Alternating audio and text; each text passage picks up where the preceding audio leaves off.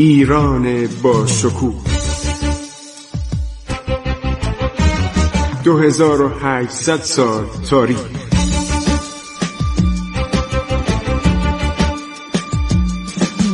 عبور از تاریخ.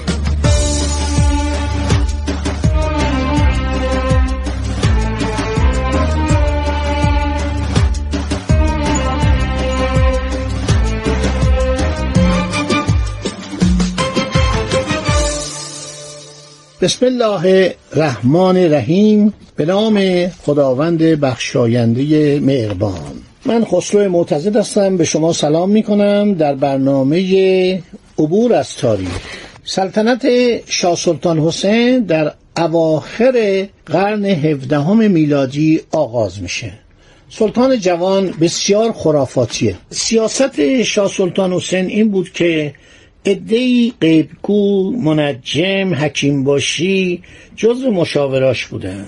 دلش می‌خواست با اینا بنشینه بحث کنه صحبت کنه بحث های خیلی طولانی و بعدم بیشتر اوقات شو در حرمسرا میگذرانده. مجالس تفریح گردش مثلا خردوانی در زمان شاه عباس مسابقه چوگان بوده اسب سواری بوده تیراندازی بوده در زمان شاه سلطان حسین خردوانی بوده. می نشستن یه ده سوار خر می شدن عرض شود که این دلغکان و بعضی از افراد درباری و اینها مسابقه می‌دادن. هر کی عقب میمون اون جایزه می‌گرفت. یعنی این کمال عرض شود که بیاری و بیدردی و استراحت. یک شخصی در این دربار بوده به نام فتلی خان لگزی. اگر گفتید کجاست لگزستان یعنی داغستان. و آن زمان اینها همه جزو استانهای ایرانه. هیچ کس تعجب نمی‌کرد که یک نفر داغستانی یا یک نفر گرجی یا یک نفر از مردم قندهار یا مرد بیاد مثلا فرمانده بشه پست مهمی بگیره وزیر بشه صدر اعظم بشه دیوان بیگی یعنی وزیر دادگستری بشه. اصلا اینا برای هیچ کس مایه تعجب نبود. و اینها همه با هم کنار می اومدن شود که متاسفانه در زمان شاه سلطان حسین کسانی بودند که حسادت و دشمنی و بدجنسی می‌کردن و فساد دربار به حدی بود که کسانی که می‌خوان بخونن باید کتاب رستم التواریخ رو بخونن. برای اینکه فساد دربار به حدی بود که مردم اذیت می‌کردن. فتلی خان لکزی یا فتلی خان داغستانی مرد بسیار خوبی بوده و یکی از بستگان او به نام لطفعلی خان داغستانی فرمانده قسمتی از ارتش ایران بود. یک سپاه بزرگ تحت فرمان جناب عرض شود لطفعلی خان بود. فتلی خان صدر بود و برادر زن لطفعلی خان سپه سالار بود. ادهی از رجال و درباریان دست به دست هم میدن و بر اساس چند سند تاریخی. اولین گزارش دوری افندی که یک افسر عرض شود عثمانی بوده یک سفیر عثمانی بوده دوفین اینو ترجمه کرده در سال 1810 این کتاب چاپ شده. بعد کتاب اخبار ایران نوشته آنج دو گاردان. آنج دو گاردان کی بوده؟ سفیر نبوده. کنسول فرانسه بوده در حلب. ولی ایران اومده در اصفهان مستقر شده بود.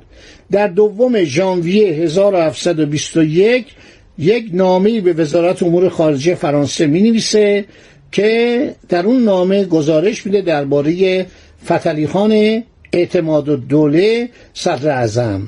شخص دیگری است به نام کلارک که او هم قسمتی از کتاب شورش ایران رو نوشته به گزارش دوری افندی مراجعه کرده. شخصی به نام حکیم باشی و شخصی به نام منجم باشی.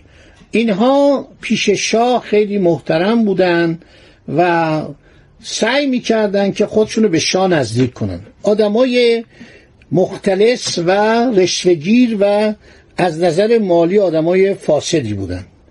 اینها به نظرشون می‌رسه کاری بکنن که صدر اعظم یعنی داغستانی رو که اسمش در تمام تواریخ اومده تواریخ اروپایی هم اومده آدم خیلی مهمی بوده از نظر شاه بیاندازن.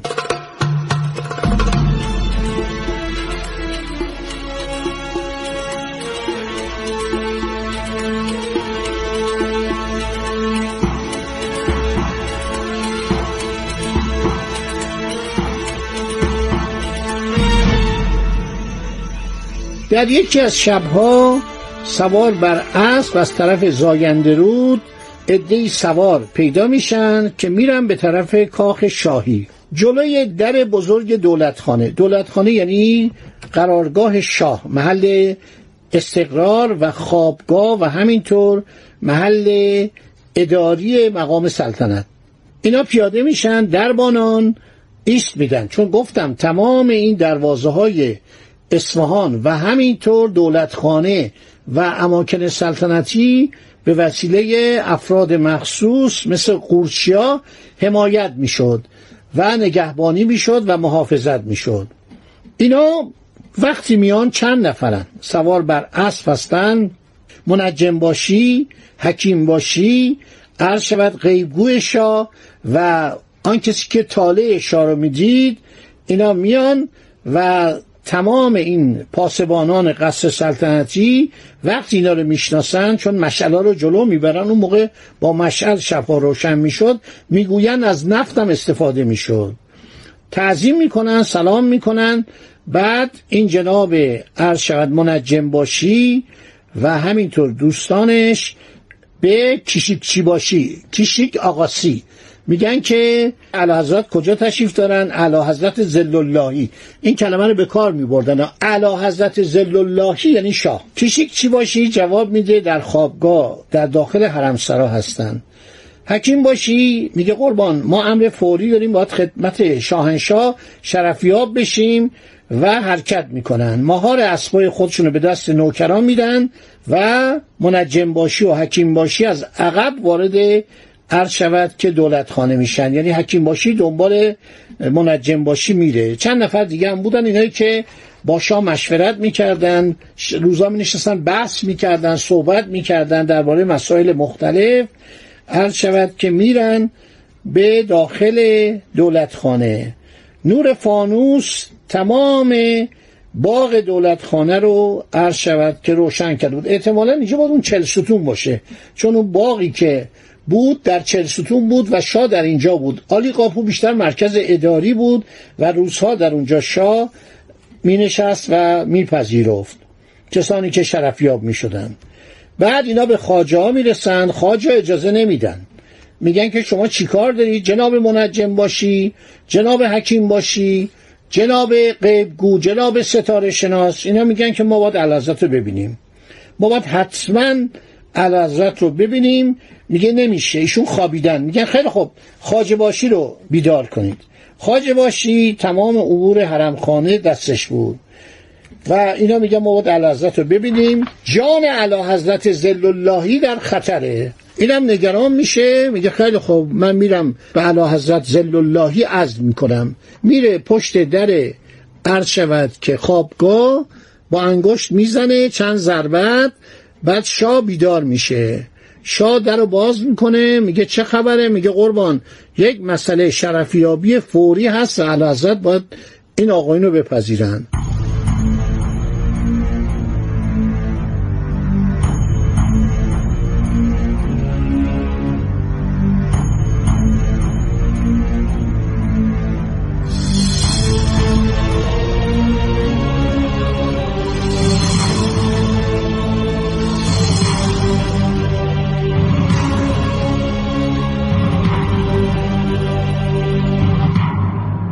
حکیم باشی و منجم باشی اینا میان و خودشونو به پای شاه میاندازن.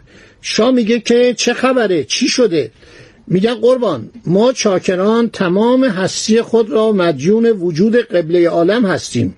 سایت و نمامی در ایران سابقه چند هزار ساله داره. اینا اومده بودن یک پرونده سازی کنن برای این صدر بیچاره. عرض شود که نویسنده کتاب رستم و تواریخ هم میگه چون این خیلی تبختر و تکبر داشته همه باش دشمن بودن. این آدم پاکی بوده. داشته کار خودش می‌کرده و اینها درخواست داشتن. مثلا ملک می‌خواستن پول می‌خواستن ثروت می‌خواستن برده می‌خواستن. به هیچ عنوان حاضر نبود حرف اینا رو گوش بده. جناب عرض شود که منجم باشی می‌گوید قربان. ما چاکران تمام هستی خود را مدیون وجود قبله عالم هستیم. همیشه مراقب اوضاع و احوال دربار و اطرافیان علی حضرت زل اللهی می باشیم. امشب اطلاع حاصل کردیم که توته بزرگی علیه علی حضرت زل اللهی در کار است. شاد تعجب می‌کنه میگه توته کی علیه من داره توته می‌کنه؟ مملکت امن و امانه. ما رئیس جزمه داریم. داروغه داریم سپه سالار داریم این همه قوا داریم این همه ارتش داریم. جواب میدن قربان توتر و فتلی خان اعتماد دوله داغستانی وزیر اعظم اعلی حضرت که این همه مورد اعتماد و اطمینان شاهنشاه است عرض شود داره اداره می‌کنه. تا صبح فردا خیال داره ما به دست آوردیم. ما اطلاعات داریم که در شهر اصفهان شورش بزرگی برپا کنه. خب باقیشو بگذارید در برنامه آینده. این نکات رو به ذهن داشته باشید تا در برنامه آینده بگم این منجم باشی و این جناب حکیم باشی و سایرین قیبگو رمال و این کسایی که دور بر شاه بودن چه بلایی بر سر مملکت آوردن. خدا نگهدار شما تا برنامه بعدی. عبور از تاریخ.